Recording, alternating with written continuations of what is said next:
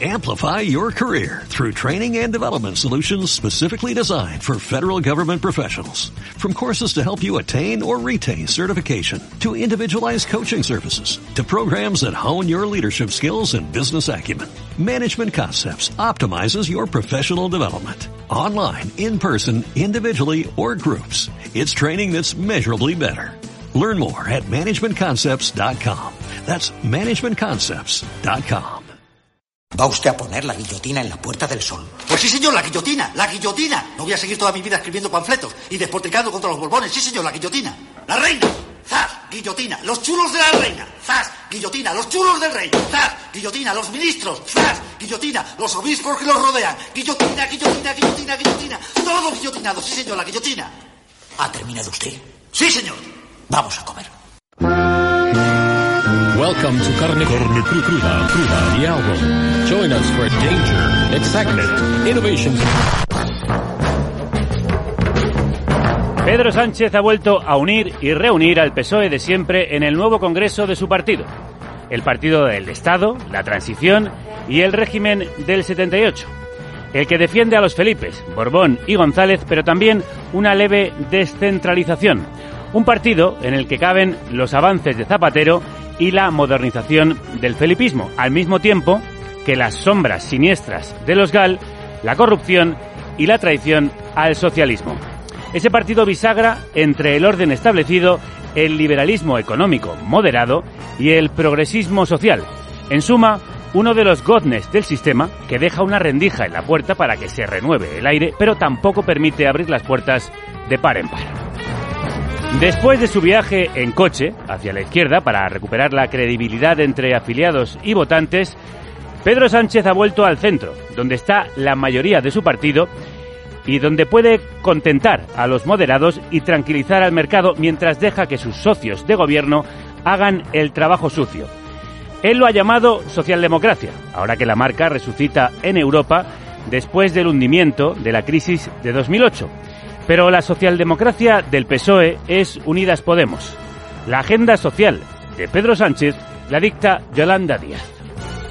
Dijimos que subiríamos el salario mínimo, que los jubilados no perderían poder adquisitivo, que aprobaríamos un ingreso mínimo vital, que protegeríamos a los trabajadores y a las empresas ante la pandemia y lo hicimos, presumió el líder socialista en su Congreso. Pero todo eso, y el recorte a las eléctricas, y las leyes trans, y la ley de vivienda, y la ley del juego, lo han hecho ministros de Podemos o se ha hecho a instancias de ese partido. En eso Sánchez es un mago, en hacer aparecer en su chistera el conejo que otros han metido. No es un ideólogo, él es un pragmático, un publicista de sí mismo. Se apunta a los goles que marcan sus socios mientras guarda la portería de los suyos, de la Corona y del 78. Consciente de que necesitará a Unidas Podemos para volver a gobernar, les anima a ser una izquierda fuerte en los próximos comicios. Ya lo contó en su manual de supervivencia. Su principal virtud es su habilidad para resistir. Hay tantos Pedros como estrategias tenga Sánchez para permanecer. Tiene olfato para reconocer el espíritu de los tiempos y coger los vientos de cambio que le impulsen más lejos. Y precisamente por eso es de justicia decir que él, como presidente, ha facilitado las reformas que propulsan sus socios, templándolas, sí, pero venciendo las resistencias de su partido. Sánchez ha apartado a Calvo o Ábalos, que eran un freno, y ha cedido a las presiones de Yolanda Díaz frente a las de Nadia Calviño. Al tiempo que promueve una reforma constitucional, una ley de memoria o un diálogo con Cataluña, se alinea con la monarquía y con los consensos de hace 40 años. Un pie a cada lado para mantenerse en pie. Desde el 15M se viene repitiendo que al PSOE le sobran la S de socialista y la O de obrero. Tal vez sería más acertado decir que la S es de sistema y la O de orden. Pero hoy por hoy es el gozne para que siga existiendo una ranura por la que se cuelen los aires de cambio que necesita este país. España no está sociológica ni ideológicamente abierta a más. La izquierda transformadora tendrá que seguir saltando desde ese trampolín de piedra.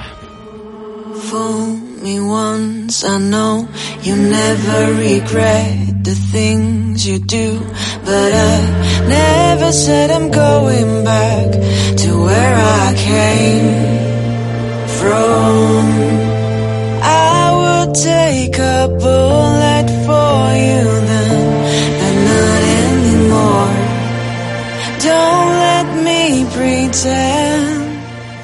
I could take you there.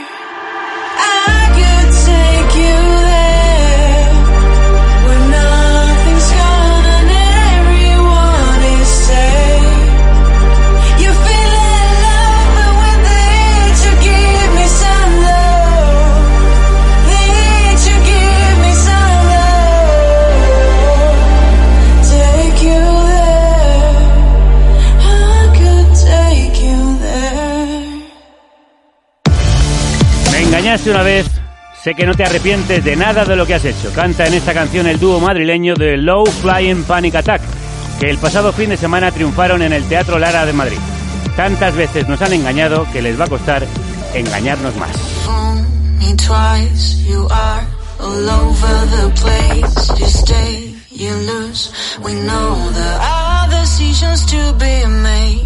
Don't let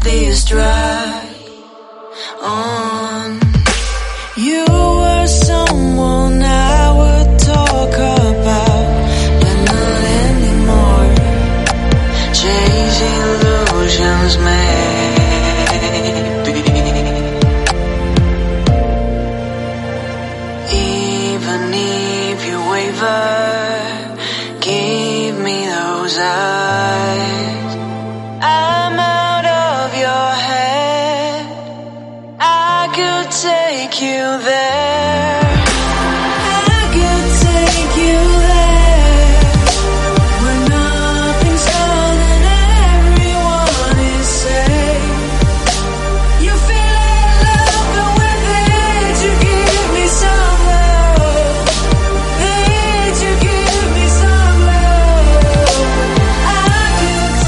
Crudos días, bienvenidas a la República Independiente de la Radio que emite por Twitch y Spreaker en directo de lunes a viernes a las 10, las 9 en Canarias y se puede descargar en podcast en iVoox, Spotify, iTunes o carnecruda.es.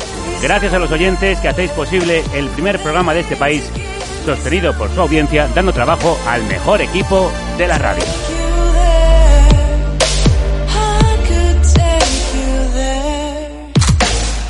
El ataque de pánico de bajo vuelo es el poético nombre de esta banda electrónica trip hopera que este año editaron You Know Nothing About War. No sabes nada de la guerra. De guerra terrorista y guerra sucia, del pánico, que vuela bajo el radar, saben mucho nuestros invitados de hoy. Hablamos del pasado más oscuro del PSOE de Felipe González, los GAL. ETA ha decidido el cese definitivo de su actividad armada. ETA hace un llamamiento a los gobiernos de España y Francia para abrir un proceso de diálogo directo que tenga por objetivo la resolución de las consecuencias del conflicto y así la superación de la confrontación armada. Este miércoles 20 de octubre se cumplen 10 años del anuncio del cese definitivo de la violencia de la banda terrorista ETA. Ayer, Alnardo Otegui, el líder de la izquierda Berchale, rompió con la violencia etarra y dijo que nunca debió existir. Y por primera vez reconoció de forma específica y separada el dolor de las víctimas de la banda. El jueves dedicaremos el programa un programa especial al fin del terrorismo etarra y al proceso de reconciliación y memoria que todavía tiene muchos pasos que andar. Entre otros, el paso del que hoy hablamos. Otro capítulo sin cerrar de esta terrible historia. Los GAL, el terrorismo de Estado sobre el que se ha echado cal viva. Mi hermano tenía 21 años cuando sucedió este trágico hecho y pues era un joven que nació en eh, el 5 de enero de 1962, un joven con unas inquietudes, nació en Tolosa, eh, en el seno de una familia numerosa de seis hermanos y era el segundo. Eh, era un joven con muchas Se cumplen inquietudes. 38 años del secuestro y posterior asesinato de Lasa y Zabala, comienzo de esa guerra sucia del Estado contra la banda terrorista ETA. Una guerra sucia que se alargó durante cinco años, desde 1983 hasta 1987, periodo en el que estos grupos parapoliciales asesinaron a 27 personas. Elena Gómez, crudos días. Crudos días. Las dos primeras víctimas fueron José Ignacio Lasa y José Zavala, secuestrados un 15 de octubre de 1983 por los denominados grupos antiterroristas de liberación, que les torturaron, asesinaron y enterraron en Calviva, símbolo aterrador del terrorismo estatal. Lo dijeron algunos de los miembros de la vieja guardia de su partido. Lo dijo el señor Felipe González. Sí, el que tiene el pasado manchado de cal viva. Cuídese de él, señor Sánchez. Cuídese Pablo. Iglesias se lo recordaba al PSOE en esta intervención en el Congreso que tantos sarpullidos provocó en la bancada socialista. En 1995, el periodista Iñaki Gabilondo interpela al entonces presidente del Gobierno, Felipe González, que negó ser el señor X. No sabe absolutamente nada del GAL, absolutamente nada. No, no, yo sé lo mismo que sabe usted y lo mismo que sabe mucha gente porque se ha informado mucho. Pero no más. Y, pero ¿por qué voy a saber más? ¿Qué es lo que tienen que saber los ciudadanos? ¿Es que el gobierno está detrás, como se dice, del GAL o como he oído decir a un señor que espero que asuma su responsabilidad? Que espero que la asuma seriamente diciendo que yo soy el señor X. Lo que tienen que saber los ciudadanos es que eso es falso. Señor X. falso. Ese era el término con el que aparecía citado el máximo responsable de los GAL en papeles incautados a algunos de los policías involucrados. Fue en diciembre de 1983 cuando aparecen por primera vez las siglas GAL en un comunicado. Se encuentra en un bolsillo de Segundo Marey, un vendedor de mobiliario de oficina que no tenía nada que ver con ETA y que los GAL secuestran de forma errónea. Por el caso de Segundo Marey fueron condenados en 1998 a 10 años de prisión el exministro del Interior José Barrio Nuevo y el exsecretario de Estado Rafael Vera, que entraron en la cárcel después de ser abrazados por el propio Felipe González y arropados por la ejecutiva del PSOE con Guerra, Borrell y Almunia, entre otros. Una fotografía para la posteridad. Duraría poco su encierro, Solo tres meses al ser indultados por el gobierno de Aznar. poniendo de relieve la complicidad de izquierdas y derechas en la guerra sucia contra ETA. También fue condenado por los GAL el ex general de la Guardia Civil, Enrique Rodríguez Galindo, jefe del cuartel de Inchaurrondo, según la historiadora María del Olmo, directora del Archivo Histórico Provincial de Alicante y autora del libro La cuestión vasca, Dos miradas, uno de los centros clave de la guerra sucia. Que hay más de 5.000 casos de torturas en el País Vasco, muchísimos de ellos en Inchaurrondo. En Inchaurrondo es el caso este terrible de, de la Saizabala, también tiene mucho que ver con el informe Navajas desaparecido y todo eso se ocultó. Pues Inchaurrondo es un centro de verdad que debería extinguirse o como en Alemania mantenerlo como, como un centro del horror. Desde 1983, las torturas, secuestros y desapariciones forzadas continuaron como una herramienta de presión a ETA, pero también para presionar a Francia y reclamar su implicación contra la banda. En 1987 se produce la que sería la última víctima de los GAL, Juan Carlos García Goena. Un oscuro episodio de las cloacas del Estado cuya responsabilidad sigue sin aclararse. La ley franquista de secretos oficiales, vigente desde 1968, impide aclarar más datos sobre los GAL. la legislación internacional y la legislación de la mm, Comisión Europea es clarísima en que ninguna documentación que afecte a vulneración de derechos humanos puede tener la categoría de secreto oficial y puede ser clasificada.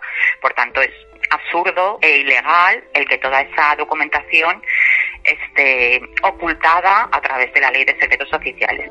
Ley que aún ningún gobierno se ha atrevido a derogar. Elena Gómez, muchas gracias. A vosotras.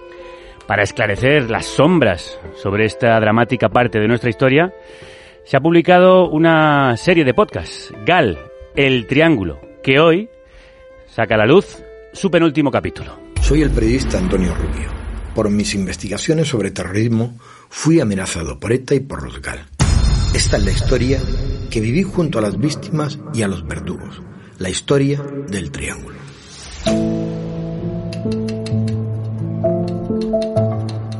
Antonio Rubio es el periodista de investigación encargado de documentar y narrar este podcast, producido por Podimo y El Cañonazo, que cuenta con los testimonios de víctimas, verdugos y protagonistas de los GAL. Antonio, crudos días. Buenos días. ¿Cuándo y cómo empezó esta historia? En 1983. Pero en realmente empieza en 1981. ¿Por? 1981 fue un año realmente importante. 23F, atraco al Banco Central y secuestro de Enrique Castro Quini, el mejor delantero centro que ha tenido este país. Los policías que llevan el tema del secuestro es la Brigada Antiatracos de Barcelona, donde yo estoy en el diario El Periódico. Y al final resulta que parte de esa brigada antiatraco de Barcelona formaría parte de los GAL. Yo hago un libro con Kini y con las investigaciones de aquella brigada, de ahí que vengan mis conocimientos y mis relaciones con aquellos policías. Jamás pensé que lógicamente los años nos iban a llevar a dónde. Y en 1983, cuando em, detienen a dos policías por el intento de secuestro de la Rechea, me encuentro que uno de ellos es de la Brigada Antiatraco. Y a partir de ahí comienzo a tirar del hilo hasta llegar en 1986 a demostrar, documentar y acreditar que no había un GAL, habían tres GAL. El azul de la policía, el verde de la Guardia Civil, cuartel de Rondo, y el marrón del CSIC, lo que hoy es el CNI. Lo cual demostraba que las fuerzas de seguridad del Estado estaban implicadas en el tema del terrorismo de Estado o la guerra sucia como tal. ¿Conectados entre sí? Ah, sí, lógicamente había una interconexión. Hay que tener en cuenta que en su día publicamos en los papeles del CSIC no desclasificados, no desclasificados, muy importante, ni por el gobierno de Aznar ni por el gobierno del PSOE, donde había, eh, digamos, el manual de cómo actuar contra el terrorismo de ETA, hecho por el propio uh, como tal y apoyado por el que era director en aquellos momentos, el señor Manglano. Entonces, esa brigada es el germen. ¿Y cómo se pone en marcha? ¿Y cómo se coordinan? ¿Y cómo empieza la actividad de esos llamados grupos antiterroristas de liberación? Uh, todo comienza en el año 1983 con el secuestro de la SAI Zabala. Eh, secuestro, eh, tortura, asesinato, y pongámosle todos los calificativos que se puedan poner de alguna manera a una atrocidad de este nivel. Y a partir del 1983 se van produciendo una serie de hechos en el sur de Francia, excepto el tema de Santiago Bruar, que es en Bilbao como tal, con un mercenario llamado Luis Morcillo, que aparece en el capítulo 6, donde me cuenta, me reconoce y asume que yo he asesinado a Luis Morcillo. Todo esto solo se podría hacer de una determinada forma y es con dinero. Y el dinero, como es elemental, viene de los fondos reservados del Ministerio del Interior. Por tanto, el ministro es evidente que es el que pone en marcha ese movimiento. Yo siempre me remito a los hechos y es el señor ministro, don José Barrenuevo, fue condenado por el secuestro de Segundo Marey, que confundieron con Etarra. El secretario de Estado fue condenado por los mismos hechos, Rafael Vera. El director general eh, de la Seguridad del Estado, Julián San Cristóbal, fue condenado por los mismos hechos. Francisco Álvarez, eh, jefe, comisario jefe de Bilbao, fue condenado por los mismos hechos. Y llegamos, digamos, al capataz del tema, que era José Amedo, y su eh, ayudante, que era Michel Domínguez. Por lo tanto, yo creo que los hechos hablan como tenemos que hacer en periodismo. Esa es la verdad periodística y en este caso no solo la periodística, sino la judicial. Sin embargo, eh, la cúpula del Partido Socialista, con el presidente al frente, con Felipe González, se reúne en la puerta de la cárcel para despedir a Rafael Vera y José Barrio Nuevo en la entrada a la cárcel. Sí, y luego fueron indultados. Sí, pero ¿qué significado tiene eso? ¿Un reconocimiento mm, de la responsabilidad o de alguna manera una exoneración absoluta? Me remito a los hechos. Fue en el 97, si mal no recuerdo, está en el podcast, cuando don Felipe González, salón del Hotel Miguel Ángel de Madrid, eh, presenta el libro de José Barrio Nuevo, 2001 eh, día en el Ministerio del Interior. El prólogo es de eh, Felipe González. Pero ese prólogo tiene una historia. El prólogo es encartado porque Felipe González no quiere hacer el prólogo. Y Barrio Nuevo le fuerza que haga el prólogo. Hace el prólogo y está en la presentación. Y en la presentación yo creo que hay un hecho digno y en uno de los cortes de los podcasts lo tendréis y se puede recuperar. Y es lo siguiente. don Felipe González Márquez, dirigiéndose a los que estaban en la primera fila, Rafael Vera, Manglano, eh, de Santa María, Casinello, les dice, generales, gracias por lo que hicieron, gracias, gracias por España. Y lo dejo ahí. Es un símil, es un elemento a analizar de la misma forma que tú has planteado, Javier, el tema de la cárcel de Guadalajara. Esa fotografía. Eso es. Pues yo te pongo un audio porque estamos en la radio. En la radio, sí. Y eso yo creo que esas gracias, que además les sale de dentro, mm, ¿por qué le da las gracias a los generales? Mm, no lo sé, habrá que preguntarle al señor González. Pepe, Rafa, señores generales, gracias por lo que hicieron. Gracias por España. Y eso me lleva a la gran pregunta. ¿Organizó Felipe González los GAL? Vamos a ver. En la vida hay tres verdades. La filosófica, la periodística y la judicial. En la periodística y en la judicial todavía no hemos podido demostrarlo. Otra cosa es que filosóficamente cada uno tenga sus ideas. Yo lo que siempre suelo decir es, no creo yo, no creo yo, y es una creencia en una afirmación periodística, que el señor Barrio Nuevo, de manera eh, personal, y toda la cúpula de interior, incluido el general Rodríguez Galindo, actuaran de forma directa y personal. Y me quedo ahí. Y no sabemos periodísticamente y judicialmente por qué no se han desclasificado los papeles. Lógico. Es decir, si hubiéramos desclasificado, perdón, si hubieran desclasificado los papeles del SASI, lógicamente que publicamos en El Mundo en su momento, eso hubiera permitido llegar hasta un punto importante del hecho. Pero ni el gobierno de Aznar ni el gobierno del PSOE lo desclasificaron, a pesar de que los jueces lo pidieron como tal. Tenemos un problema fundamental y es que tenemos una ley de secretos oficiales del año 1968. 1968. Eso significa que don Francisco Franco Bamonde todavía vivía y seguimos con la misma ley de secretos oficiales. El PNV ha reclamado en varias ocasiones que esa ley de secretos oficiales cambie, se transforme, se plantee. El PSOE ha dicho eh, que lo van a hacer, pero con determinadas cuestiones y para el 2022. Pero ya sabemos, ¿eh? porque así lo adelantó Joaquín Vera, un excelente exalumno mío en la vanguardia, que el tema del 23F y los GAL no van a entrar en esa posible nueva ley. El problema de nuestra querida España es la desmemoria, la memoria.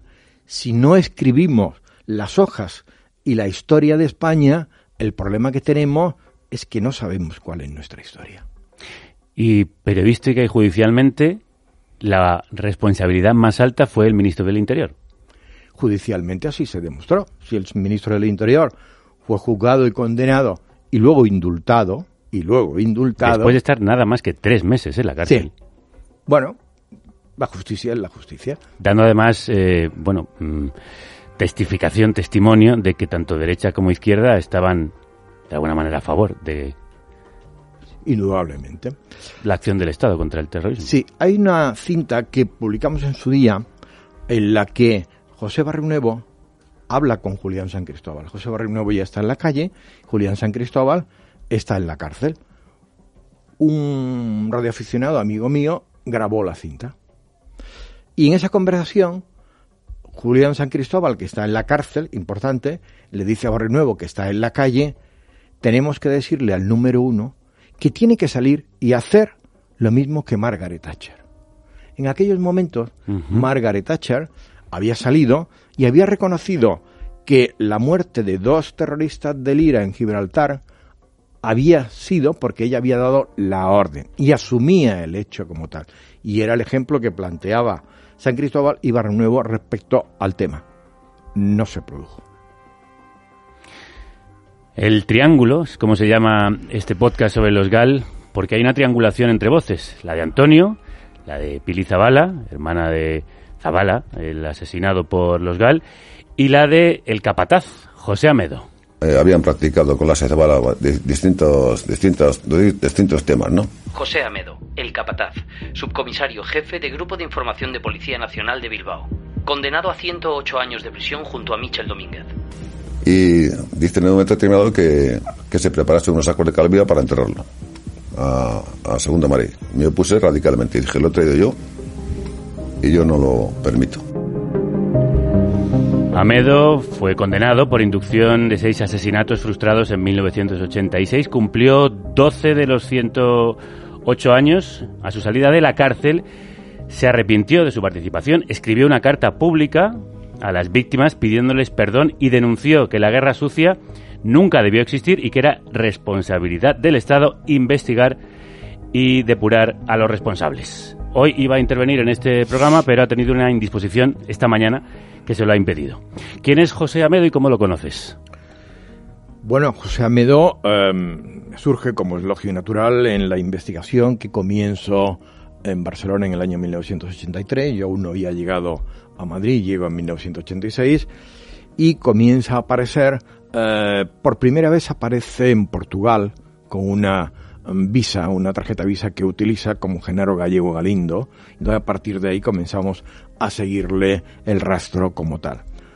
Y el primer día que me lo encuentro frente por frente fue en el aeropuerto de Bilbao. Los dos veníamos a Madrid. Lógicamente nos controlamos en el avión, nos vigilamos y cuando llegamos al aeropuerto de Madrid, en la cinta de las maletas, él estaba a un lado y yo estaba al otro. Me miró seriamente, como es él, fuerte, duro, chulesco, altivo, y me señaló con el dedo, con un dedo de la mano derecha, a imagen y semejanza de una pistola, y se quedó ahí la historia. Cuando salimos de recoger las maletas, yo me acerqué a él y le dije, soy Antonio Rubio. Y me dijo, lo sé, cuidado. A partir de ahí, bueno, pues era el periodista que investigaba y el señor, el capataz, que de alguna forma coordinaba las acciones de los GAL. Hasta que poco a poco de estos enfrentamientos y cuestiones llega un conocimiento hasta tal punto de que cuando él se siente tirado, abandonado, me permite que lo entreviste en la cárcel de Guadalajara. Y entonces publicamos esa entrevista, la hice con mi ex socio periodístico Manuel Cerdán, y a partir de ahí comenzamos a tener una relación de alguna manera. Y esa relación es la que ha permitido que el podcast se convierta en el triángulo, que es la voz del victimario, la voz de la víctima y la voz del periodista que cuenta la historia.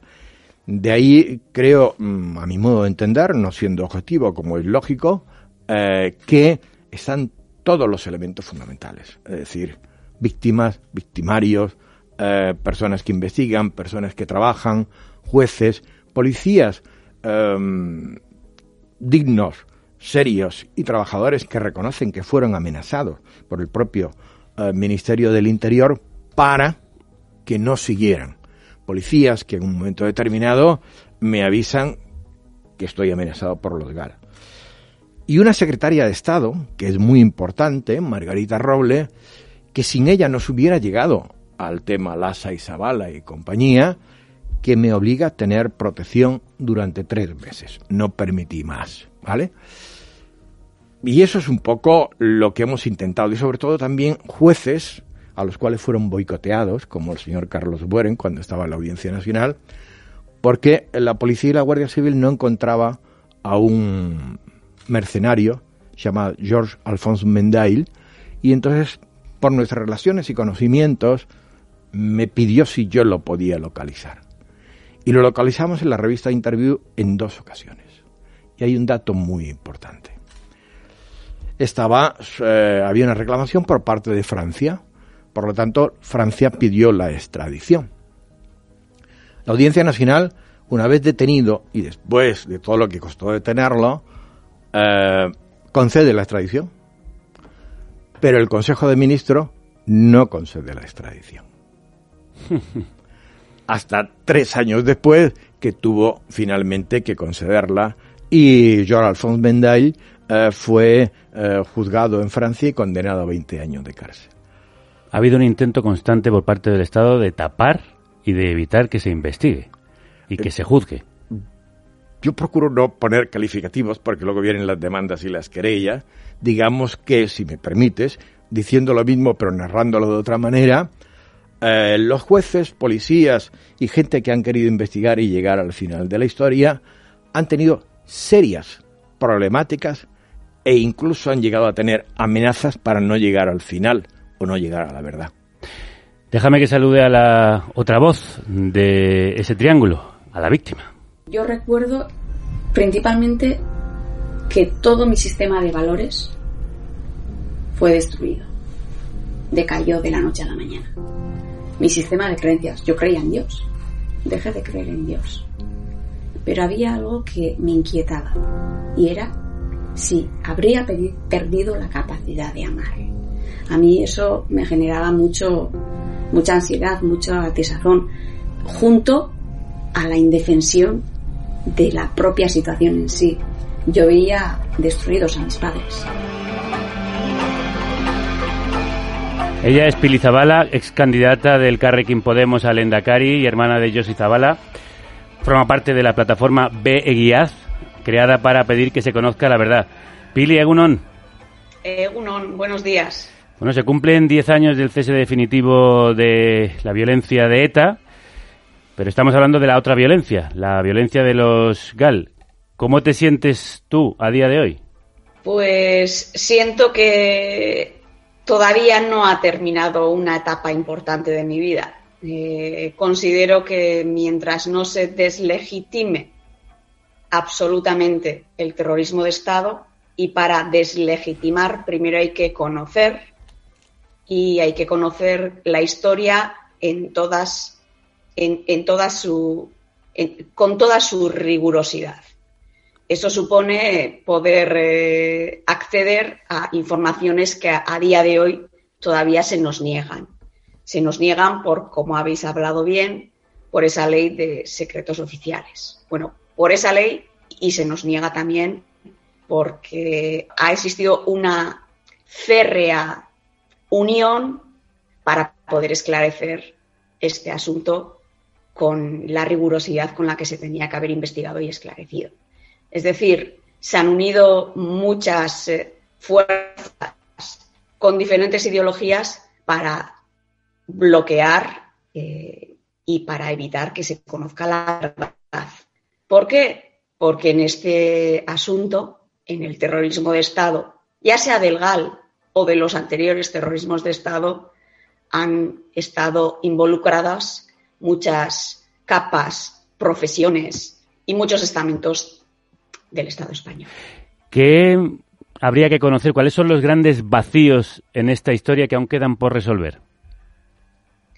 Principalmente los grandes vacíos son los inductores. ¿Quiénes fueron los inductores eh, eh, y qué políticos permitieron, que políticos socialistas permitieron que esto se llevara a cabo. A mí siempre me gusta abogar por la presunción de inocencia y creo que las personas socialistas inocentes son las que tendrían que tener la necesidad y el mayor interés de que su nombre permanezca libre de cualquier mancha y de cualquier duda. Creo que sobre el Partido Socialista, esa mancha oscura, ese, esa estar involucrado o no en el terrorismo de Estado del GAL, creo que eso para un socialista de bien, para una persona íntegra, para todos esos profesionales que han hecho bien su trabajo, es un desprestigio. Y a día de hoy creo que deberían de tener el interés, el máximo interés, en esclarecer todo este, toda esta situación, todo este asunto, toda esta, todos estos delitos. Eh, por esa misma idea abogan no solo vuestra plataforma, también las víctimas de ETA apoyan a la plataforma B Y ayer el vicepresidente Pablo Iglesias reclamó a los responsables políticos de los GAL que pidieran perdón tras el gesto valiente de Otegui. No sé qué te produjo a ti la imagen de ver a Felipe González abrazado por Pedro Sánchez en el cuadragésimo Congreso de los Socialistas. Bueno, aquí hay que decir que Naciones Unidas, en uno de sus informes, en uno de sus estudios, la Organización de Naciones Unidas dice que los estados son jurídica y moralmente responsables de lo que sus gobiernos anteriores hicieron. Y no lo dice Pili Zabala, lo dice la Organización de Naciones Unidas. Eh, ¿Qué me produjo ver el abrazo entre Felipe González y Pedro Sánchez? Desgraciadamente, hay muchas declaraciones de Pedro Sánchez que dejan en evidencia su cordón umbilical todavía por parte de Felipe González. Es decir, todavía no existe una escisión del Partido Socialista GAL, es decir, aquel primer ministerio de Interior del primer gobierno socialista, implicado y condenado en el terrorismo de Estado, no existe una ruptura, una fragmentación total con el Partido Socialista Obrero Español actual. Creo que es peligroso. Históricamente no podemos permitir que esto se mantenga porque crea estructuras mafiosas que van a condicionar la democracia, la verdadera democracia de un Estado democrático de derecho.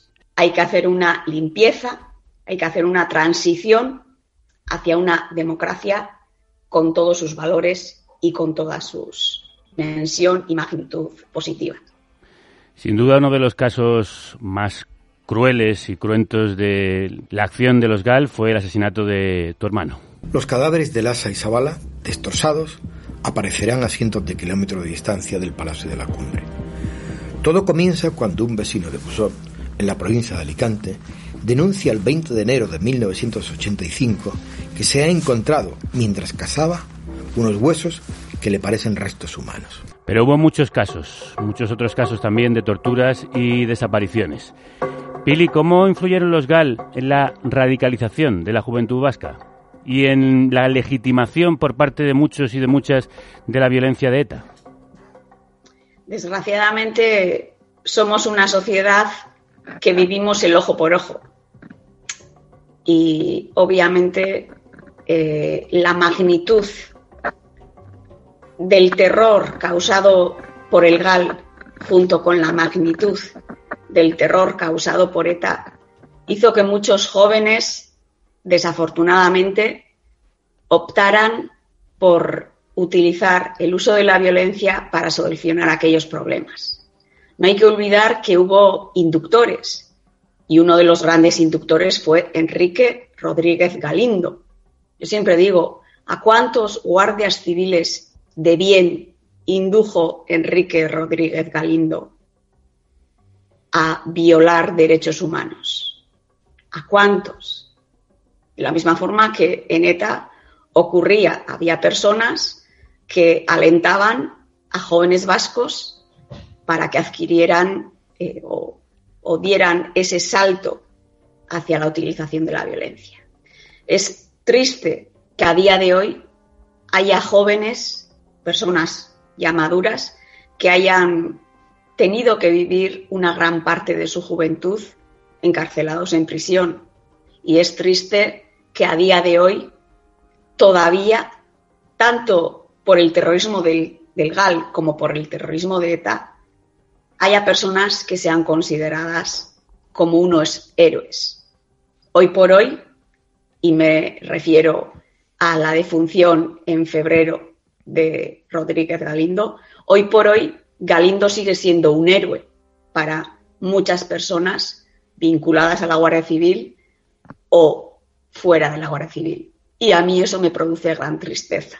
De la misma, de la misma forma que considero que cuando una persona sale de prisión después de haber cumplido su condena, no creo que hacer un homenaje en la calle pública sea positivo, porque genera dolor. Y hoy por hoy creo que lo que tenemos que dejar bien claro que aquello que nos produce dolor a las víctimas tiene que ser tratado y reconducido. No puedo estar más de acuerdo. Tampoco ha reconocido su culpabilidad, responsabilidad Rafael Vera, que en recientes declaraciones a la sexta columna de mm, televisión decía que bueno que hizo lo que tenía que hacer, que hizo lo que le mandaron hacer. Hemos hablado de inductores, de generales, del capataz, José Amedo. ¿Quiénes eran los ejecutores? Antonio. Los ejecutores eran fundamentalmente mercenarios que iban contratando y en el siguiente capítulo hacemos un estudio muy pormenorizado de qué costaron los GAL, cómo se pagaron y mm, damos una cifra. eh, ¿Puedes darnos un adelanto más o menos en torno a cuánto? En Podimo, de facto y en el cañonazo me pueden cortar la barba, pero digamos, te voy a dar un dato. Pudo costar tanto como le costó al Fútbol Club Barcelona un magnífico jugador que se llamaba Diego Armando Maradona. Lo dejo ahí, cada uno que calcule, piense, busque, rastree y mm, plantee como mejor considere. Esos mercenarios, lógicamente, iban cobrando de los fondos reservados del Ministerio del Interior y había una persona o varias personas que le iban pagando como tal. Pero no hay que olvidar una cuestión. No solamente fueron mercenarios. En el caso del tema de la Saizabala, el hermano de Pili, eh, fueron miembros de la Fuerza de Seguridad del Estado, guardias civiles, que secuestraron, eh, torturaron, asesinaron y enterraron en Calviva. Por lo tanto, mm, eso ya entraba dentro, imagino, del sueldo que tuvieran mensualmente, por llamarlo de alguna Había dos mujeres también. Sí, había dos mujeres, la dama negra y otra compañera. eh, la primera se llamaba Dominique Thomas, eh, la segunda se me acaba de ir el nombre, las dos de Andorra, porque Andorra es un punto estratégico. Claro, ¿por qué Andorra y por qué Francia? Bueno, vamos a ver. En Andorra hay un elemento que estamos viendo hoy día. Hay sociedades offshore, hay bancos, mm, digamos, que ayudan a blanquear determinadas cuestiones y hay una permisividad en una serie de cuestiones. Allí se compraron armas, allí se refugiaban los mercenarios y allí tenía también una base importante un señor llamado Guerrero Lucas, masón, porque, como descubrimos en el capítulo anterior, la masonería tuvo una parte importante en el tema de los GAL. A través de Guerrero Lucas, un personaje realmente curioso, implicado en, digamos, eh, como la dictadura elimina Granados y compañía. No quiero entrar mucho porque nos vamos. Sí, sí. Pero vamos, era un colaborador del Ministerio de Interior y que también colaboró con antes de la democracia como tal, ponle el calificativo que tú quieras. Venía de la izquierda, ¿vale?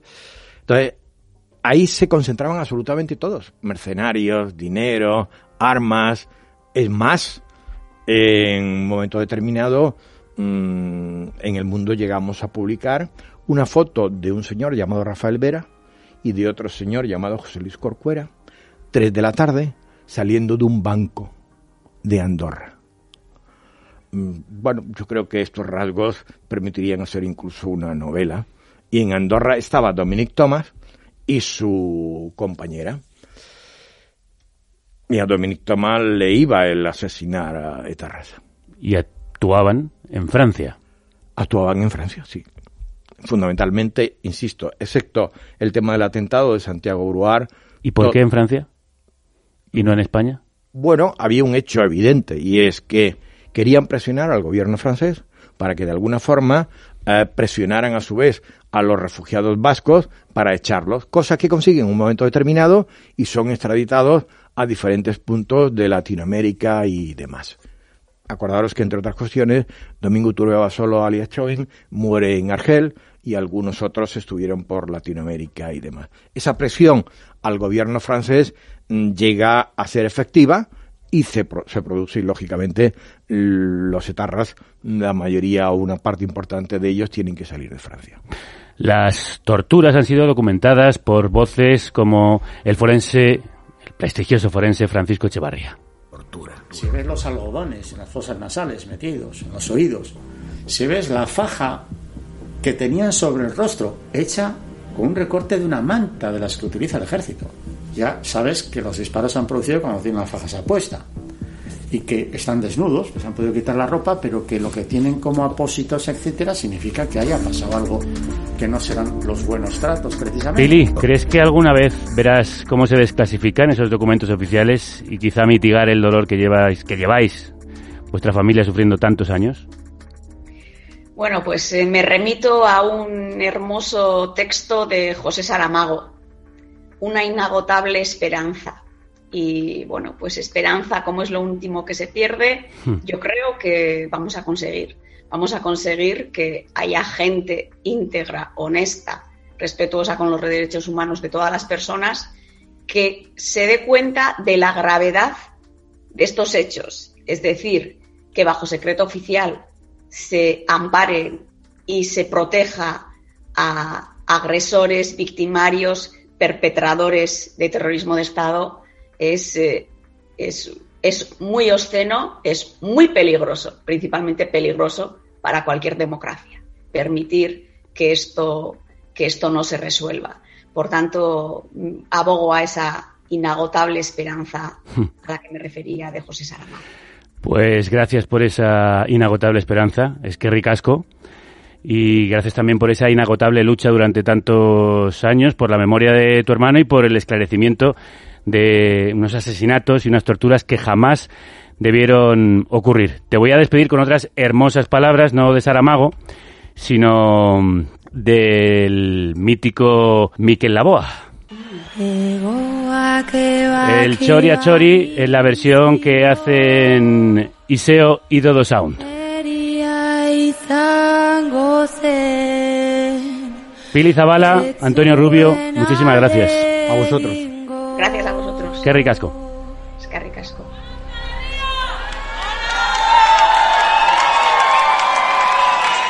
Podéis encontrar el podcast de Antonio en Podimo. Gal, el triángulo.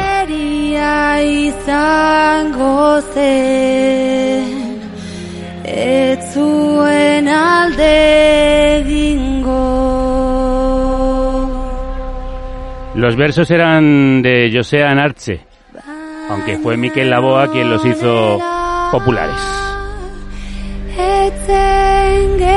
Etzen gehiago txoria izango baina nonela etzen gehiago txoria izango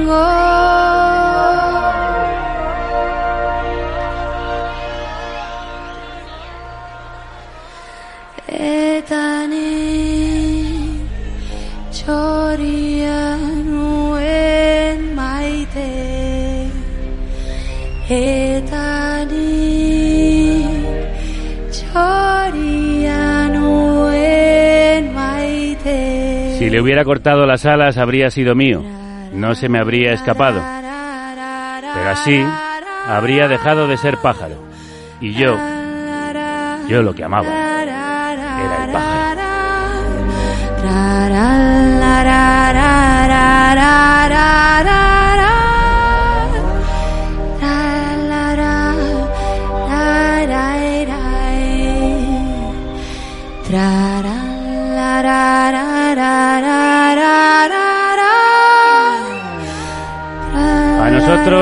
nosotras no nos cortáis las alas para nada, al contrario, nos las dais.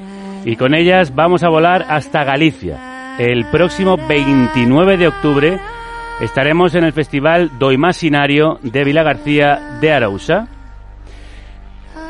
En un espectáculo, un programa en directo que podréis ver, pues la entrada es gratuita. Un programa con el director, el mítico director de los Gremlins, Joe Dante, ni más ni menos.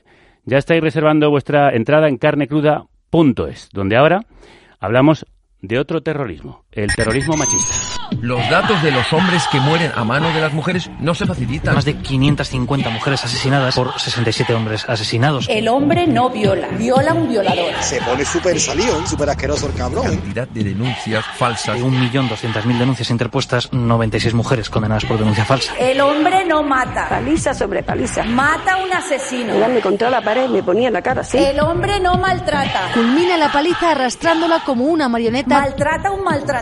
Me siento muy maltratada. La violencia no tiene género, señoría. No, manipuléis, no, no, no manipuléis el feminismo. No tiene género. Teoría y práctica feminista para defenderse del ataque ataque machista. Femi, femi, femi, Feminazi. Con Ana Bernal Triviño. A la que tengo muchísimo gusto de ver tan cerca, por fin en el estudio de esta República Independiente. fin, al sí, fin sí, he qué llegado, ganas, qué ganas. llegado, Has tardado, has dado una vuelta Sí. larga, pero ya te tenemos aquí. Bueno, ¿qué tal? ¿Qué tal todo? Bueno, aquí lamentablemente con mucho machismo que al final es una complicación esta sección porque ya no sé qué seleccionar de tanto de lo que hay. Sí, además en un mes que nos vemos cada mes eh, cuesta. cuesta mm, esa. Porque hay demasiadas malas noticias. Y como bien apuntabas, el terrorismo machista está ahí, el machismo no, no descansa y desde que nos vimos el 14 de septiembre, pues al día siguiente otro asesinato machista, el 15 de septiembre en La Coruña, el 12 de octubre ha habido otro asesinato machista con dos menores que se han quedado huérfanos. Y también tenemos los datos Es en del... Vitoria, en Gasteiz. Exactamente. Y también tenemos los datos del Biogen, el sistema de protección de mujeres eh, maltratadas.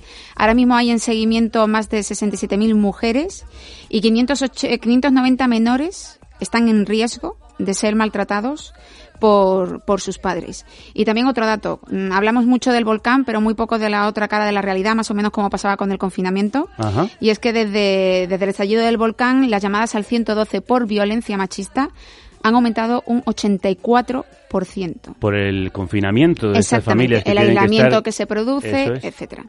Y en este bloque lamentable de víctimas quería recuperar la memoria, porque las víctimas sin memoria pues no son nada.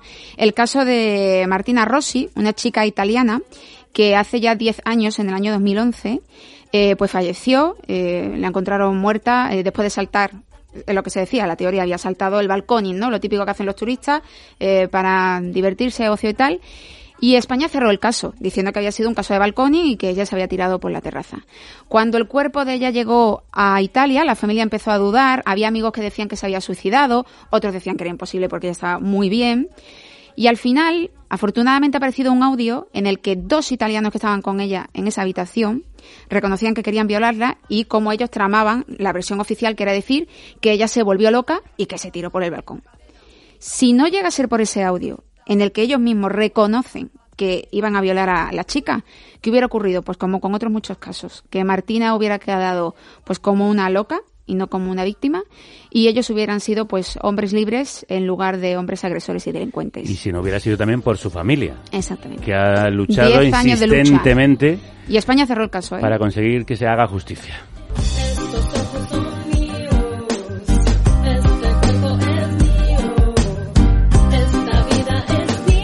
Este cuerpo es mío y esta vida es mía, canta Rebecca Lane.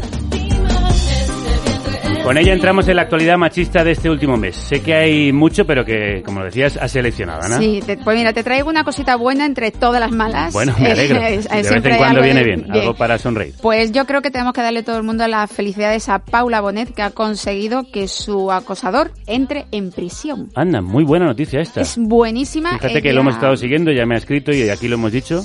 Y en Pues redes. ya ha recuperado ella su libertad, gracias a Carla Val pues, por todo el trabajazo que ha hecho, pero ha recuperado su libertad, ha abierto su madriguera como ella la tiene y la tiene ya con las puertas abiertas y deseosa de, de vivir en, en su libertad que se merece. donde da los talleres a quienes quieren acercarse y que tuvo que cerrar ante el acoso constante de este individuo. Pues una gran noticia para ella, me alegro mucho, le mando un, un abrazo muy fuerte. Pues así que enhorabuena para Paula y vamos con las noticias un Ya. poquito menos buenas. Eh, ese caso de Martina que decíamos de que hablaban, ¿no?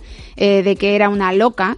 Bueno, pues no se distingue mucho de la teoría que el Prenda, el líder de la manada de Pamplona, decía sobre la víctima de la manada, que había sido una mujer que se lo había inventado todo y que le había arruinado de forma literal la vida a cinco hombres inocentes.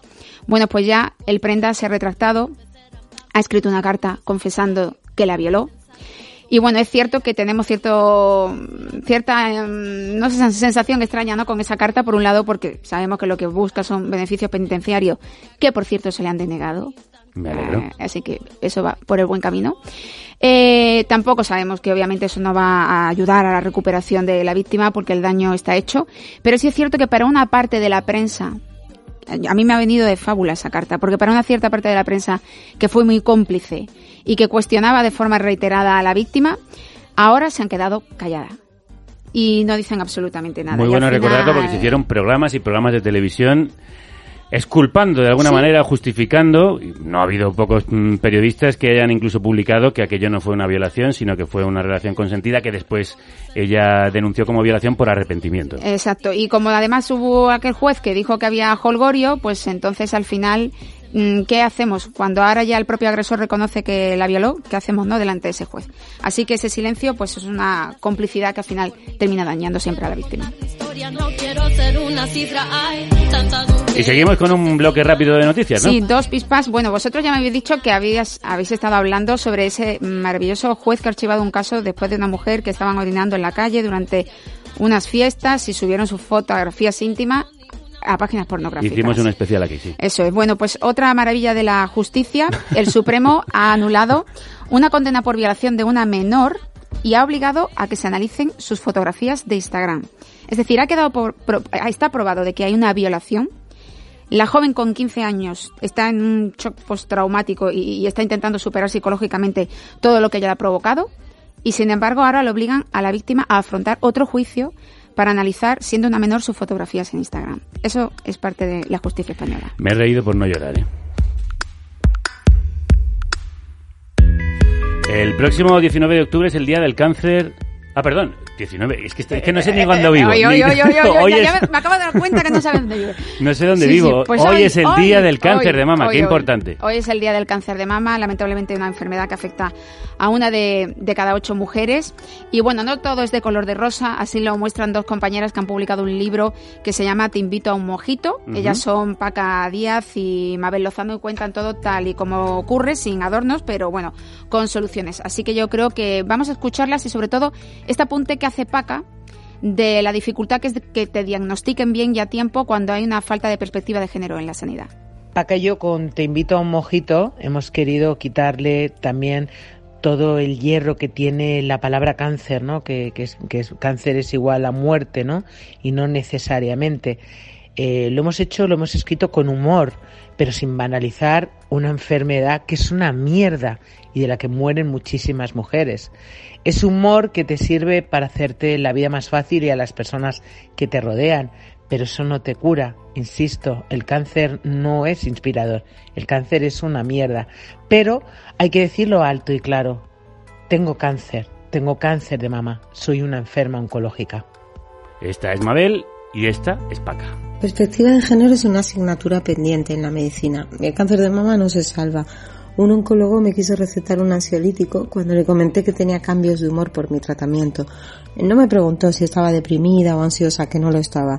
Ser mujer le pareció suficiente factor de riesgo. Por eso nosotras tenemos el doble de probabilidades de ser diagnosticadas con depresión o ansiedad que los hombres. Con todo, creo que la sanidad pública es nuestro mayor tesoro pero ni la pandemia ha servido para que la refuercen. Las pruebas de cribado se están retrasando, sobre todo en cánceres como el de mama, y es muy peligroso, porque si te diagnostican a tiempo puedes tener un escenario mejor, incluso evitar la quimio y la mastectomía, como nos pasó a Mabel y a mí, pero llegar tarde, además de incluirte todo eso, puede suponer tu muerte, así de crudo. Y mira que justo ahora, viniendo para acá, una compañera periodista ha tuiteado eh, en Twitter, nunca mejor dicho, obviamente, eh, claro, eh, qué cosa, eh, que le han dado cita para la ginecóloga en mayo, en la Comunidad de Madrid. Mayo En mayo del... del, del 22. Sí, claro, claro. Sí, obviamente ya del Obviamente del 22, 22, exacto. claro, efectivamente. Y otro apunte que hace Paca también sobre, en otra declaración, sobre el cáncer de mama, la violencia machista y el hecho de ser autónoma. Se habla poco de las consecuencias reales del cáncer de mama en la vida de las mujeres. Mabel cuenta en nuestro libro la pesadilla extrema que supone la violencia machista si tienes cáncer. Es el escenario perfecto para un maltratador por la vulnerabilidad de la mujer. Tampoco se habla de la precarización laboral femenina y el cáncer o de la situación de las autónomas. No puedes ni coger la baja porque no te llega con las ayudas. Tampoco puedes compartir lo que de verdad te ocurre porque te vetan, vetan nuestros cuerpos. El pezón de la mujer se censura en las redes sociales. Está tan sexualizado que se considera provocador, sucio o qué sé yo. Te voy a citar, Ana. La libertad de la mujer está en sus derechos, no en la imagen que esperan de nosotras. Cuando pasa por un cáncer de mama, se hace más evidente que nunca esa presión que vivimos las mujeres y que lastra nuestra libertad y nuestros derechos. Muy buena esa frase, la libertad de las mujeres está en sus derechos, no en su imagen.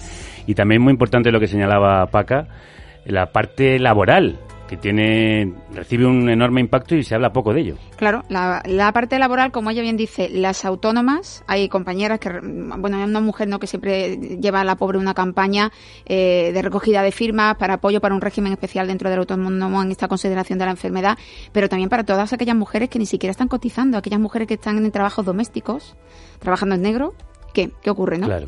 Trabajando en esa economía sumergida, ¿qué es lo que ocurre, no? Pues Porque se encuentran desasistidas, en, claro. esa, en esa situación de, de desasistencia. Y a ver si lo digo bien. El pasado 10 de octubre fue el Día de la Salud Mental. Ese sí, ese sí. Y bueno, esto yo quería aquí enf- enfatizar porque veo que es un mito que, que no para de, de producirse y es que fue la enfermedad de- eh, fue el día de la enfermedad mental y yo aproveché para recordar por favor que los maltratadores no son enfermos mentales. Vamos a escuchar un corte que creo que lo explica mucho mejor que yo. Oye, se curan, es que no están enfermos. O sea, no es un esquizofrénico, no tiene un trastorno bipolar, eh, no tiene una enfermedad mental. Es, es una ideología y una forma de pensar que te lleva a comportarte de una determinada forma, ¿sí? Y todo ello eh, sustentado por un sistema social eh, que permite eso. El sistema patriarcal sí que va a permitir el dominio de la mujer, del hombre sobre la mujer, en todos los ámbitos. Y si lo entendemos eh, como enfermedad, lo que nos vamos a centrar es más en ese individuo y no en los cambios que hay que hacer a nivel social para que ese individuo y todos los que tiene alrededor vayan modificando su forma de relacionarse. Escuchábamos a Jorge Freudenthal, que es psicólogo navarro y participaba en el programa Salvados eh, dedicado al machismo. Pues él trabaja de primera mano con esos agresores. Él hace terapias con esos agresores machistas, así que si él lo certifica, nadie mejor que él el, el que lo puede decir. Y aún así, cuando yo compartí esta reflexión ese día en las redes sociales, me vinieron personas diciéndome, pero es que es imposible, algo tienen que tener. No, de verdad, no sigáis buscando, no le deis más vuelta. Ni José Bretón, ni el padre de la niña de Tenerife, ni el Prenda, ni el conocido como Red Cachopo, ninguno, ninguno de los violadores ninguno de, de los maltratadores de violencia de género son enfermos mentales. La psicopatía tampoco es una enfermedad mental. Así que no busquen y que llamen a las cosas por su nombre. Machismo, no hay más.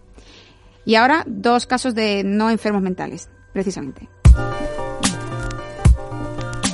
Vamos con ellos. Pues mira, dos casos en los que vemos, precisamente antes que teníamos esa canción que hablaba del cuerpo de la mujer, pues bueno, cómo el cuerpo de la mujer en ese patriarcado nos deshumaniza ¿no? y, nos, y nos explota. Lo primero, un caso que ha conmocionado en Francia, una mujer de 60 años que fue drogada por su marido durante 10 años y violada por cerca de 40 hombres. Durante 10 años, Sí. drogada y violada. Él la drogaba y ponía, bueno, a través de internet localizaba a esos hombres que además se acercaban y, y violaban a esa mujer. Y él fue detenido mm, por pura casualidad en una tienda de ropa cuando intentaba grabar a otras mujeres en los probadores con su móvil. Y el segundo, Y el segundo, pues justo de la persona que estamos escuchando cantar de fondo, Britney Spears, que hay un documental que se llama Britney contra Spears, su padre, y que aborda la explotación y el ataque que ella ha sufrido como mujer. Esto puede parecer muy frívolo, estamos hablando de Britney No, Spears, no. una estrella, tal, tal, pero es una lucha, ella vive encerrada, Ese es legalmente eh, incapacitada. tal cual. Le han Ahora- quitado todos sus derechos Sí, y gran sí. parte de su libertad, Eso es. precisamente aduciendo una enfermedad mental o mm, falta de capacidades. Exacto. La Corte Superior ya de Los Ángeles, al fin, después de muchos años, ha suspendido la tutela de su padre. Ahora está bajo el poder, digamos, de la tutela de, de- de un contable de California. Pero el discurso oficial que daban era que ella estaba loca y que tenía que trabajar muchísimo, precisamente por el bien de su salud mental, mientras ellos estaban forrando los, los bolsillos, ¿no? Ella siempre tenía un miedo, que era perder la custodia de sus hijos, pero al final la vida de Britney, como tú bien dices, ha estado limitadísima, pero en el hecho no solamente de tener que tomar medicación que ella, por ejemplo, no quería tomar, eh, no tener libertad ya no solamente para gestionar sus propias cuentas, sus propios ingresos, sino para poder pedir una hamburguesa, para montarse en su coche, para coger un cochecito de golf, para cualquier cosa, incluso en su libertad sexual, porque ella tiene puesto un DIU y no se lo quieren retirar precisamente para que no deje de trabajar y no tenga más hijos. Así que es la muerte legal de una mujer, de su independencia, de su, auto- de su autonomía. Así que ese grito que hay en las redes sociales de Free Britney, Liberada Britney. para, para ella, pero también pues para todas esas mujeres que siguen tuteladas, siendo infantilizadas, acusadas pues de enfermedad o de locura sin serlo. Y vamos con el concepto del mes.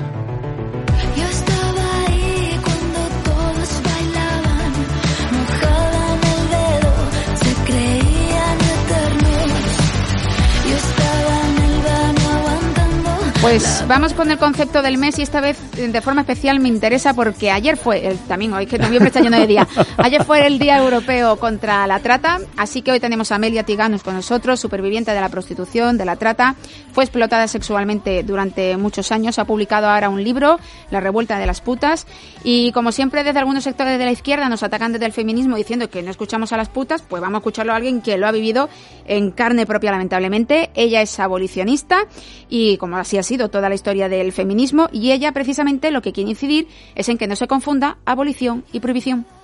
El modelo abolicionista se distingue del modelo prohibicionista porque pone en el centro los derechos humanos y la igualdad entre mujeres y hombres y por lo tanto no persigue a las mujeres en prostitución sino que eh, lucha y exige derechos eh, derechos reales, no derecho a, ser paga- a, a pagar impuestos por ser penetrada por todos los agujeros a que- por aquellos hombres que no quieren escuchar un no y van a comprar un sí. Por lo tanto, es el único modelo acorde a los derechos humanos y acorde a, a- a esa sociedad a la que aspiramos, ¿no? no solo democrática, sino también feminista. Y esto no solamente es aclarar un concepto, sino aclarar una frase que se utiliza mucho como mantra y es eso de que la mujer ejerce porque ella lo quiere. Desde posiciones de la izquierda, sobre todo, que es lo más preocupante, muchas veces se habla de la libertad de elección de, de las mujeres en situación de prostitución, eh, olvidando la desigualdad económica, la desigualdad sexual, ¿no? Y creo que lo más importante es entender que una manera de sobrevivir y enfrentarse al peligro es eh, luchando, huyendo y cuando no puedes ni luchar ni huir es someterte. Someterte como un acto de, de resistencia, ¿no? Y resistir es verbo. Y el problema que tenemos en el patriarcado, en el capitalismo, es que se ha llegado a hablar en términos eh, sinónimos del sometimiento como consentimiento. Y eso lo tenemos que, que acabar ya y realmente primero garantizar la igualdad, la justicia y después hablaríamos de libertad.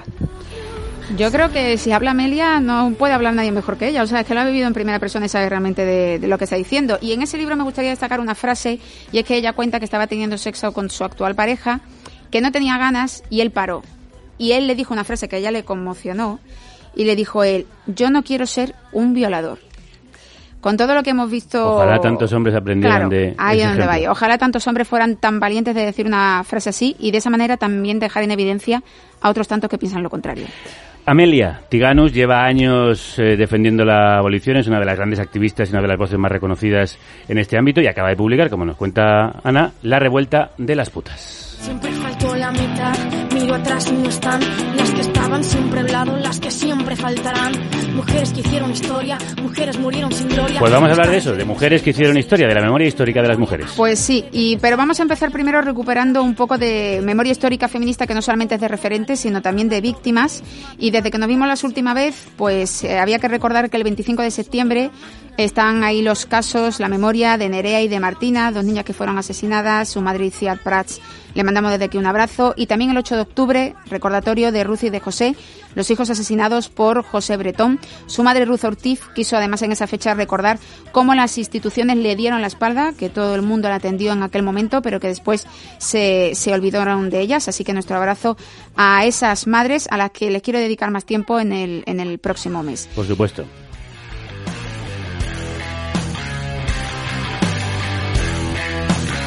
Y otro aniversario muy importante este mes. Sí, bueno, y este es más apo- es apoteósico, Es ¿no? apoteósico, Porque, sí, sí. porque era el 90 aniversario del voto femenino de Clara Campoamor.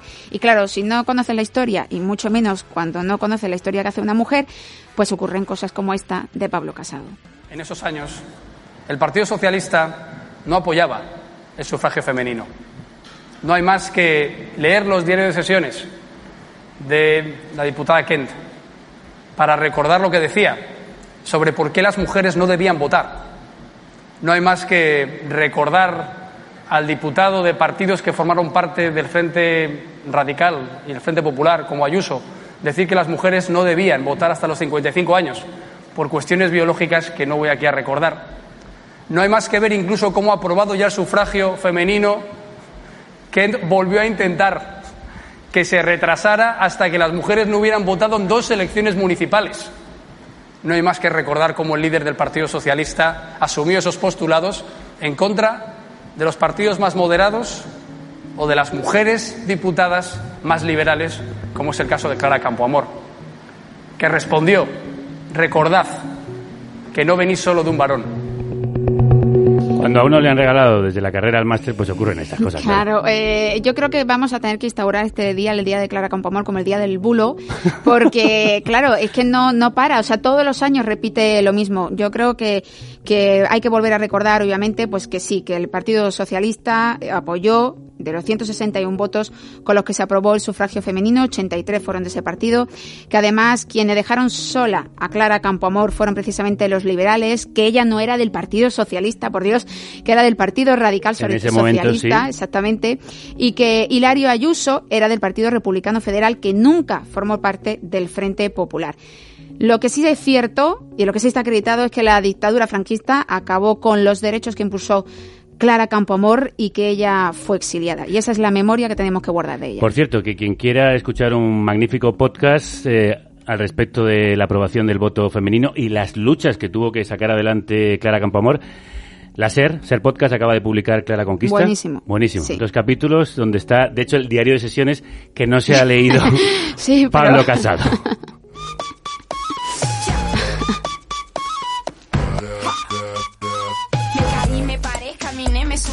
contra la corriente y también me perdí, fracasé, me encontré, lo viví y aprendí cuando te pega fuerte, más profundo es el beat, sí, sigo bailando y Qué nutritivo es escucharte. Y terminamos este completísimo menú con eh, un postre, la cultura. Sí, la cultura de siempre. Y así que hoy nos vamos con otra mujer feminista que está de estreno con su serie Vida Perfecta 2, que se estrena el 19 de noviembre. Y ella, si ya ha avanzado eso, sabe mucha gente de quién me refiero, que es Sí. Leticia Dolera. Y empezamos pidiéndole un libro.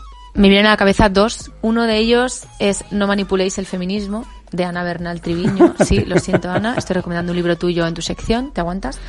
Es un libro que yo siempre le digo que deberían hacer la edición mini pocket, más allá de la edición bolsillo, para poderla llevar escondida, yo qué sé, en las típicas cenas de Navidad, cuando tenemos que aguantar frases, ¿no? Tipo, la ley de violencia de género ataca a los hombres. Bueno, todas estas típicas frases que, que escuchamos tantas veces.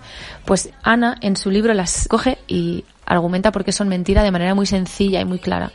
El otro libro que para mí fue, bueno, un antes y un después en la lectura sobre teoría y política feminista fue Neoliberalismo Sexual de Ana de Miguel, que es para mí una super biblia del feminismo, donde descubrí conceptos como patriarcado de coacción versus patriarcado de consentimiento, el mito de la libre elección. Ana de Miguel es una filósofa maravillosa que también explica las cosas con muchísima claridad.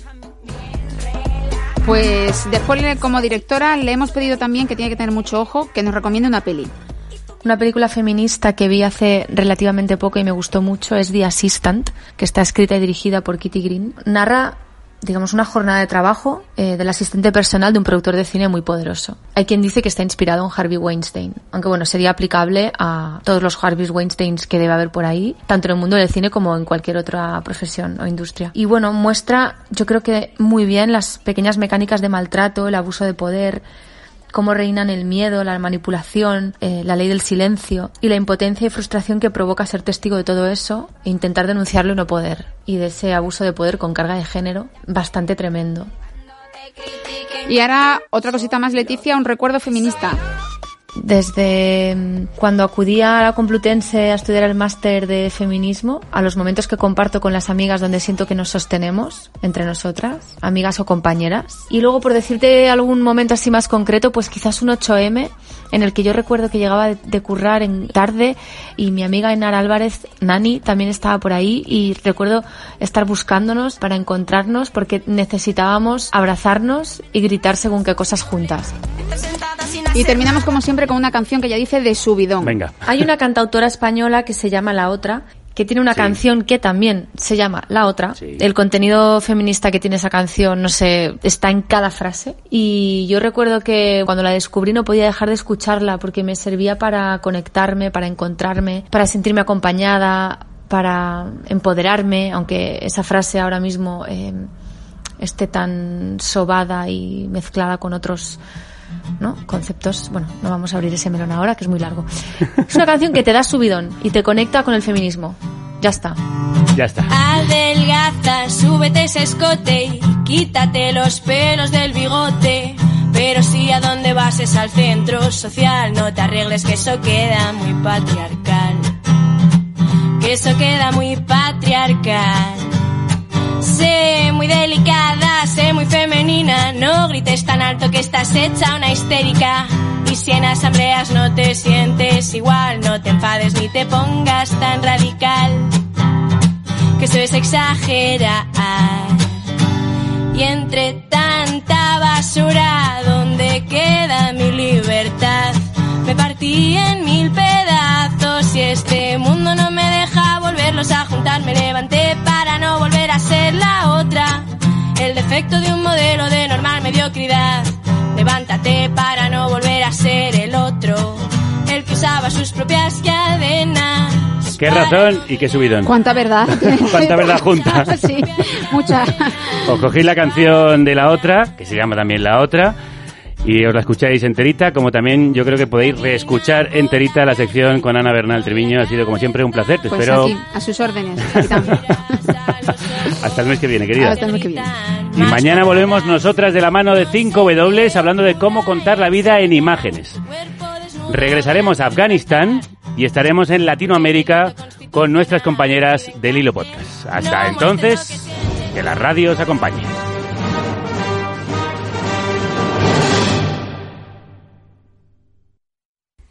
Oye, no te vayas todavía. Tengo algo que decirte. No te olvides de recomendar el programa o difundirlo en tus redes si te ha gustado. Y si puedes, ayuda a hacerlo posible en carnecruda.es. Hala, ya puedes irte. Gracias. Amplify your career through training and development solutions specifically designed for federal government professionals. From courses to help you attain or retain certification, to individualized coaching services, to programs that hone your leadership skills and business acumen, Management Concepts optimizes your professional development. Online, in person, individually, or groups, it's training that's measurably better. Learn more at managementconcepts.com. That's managementconcepts.com.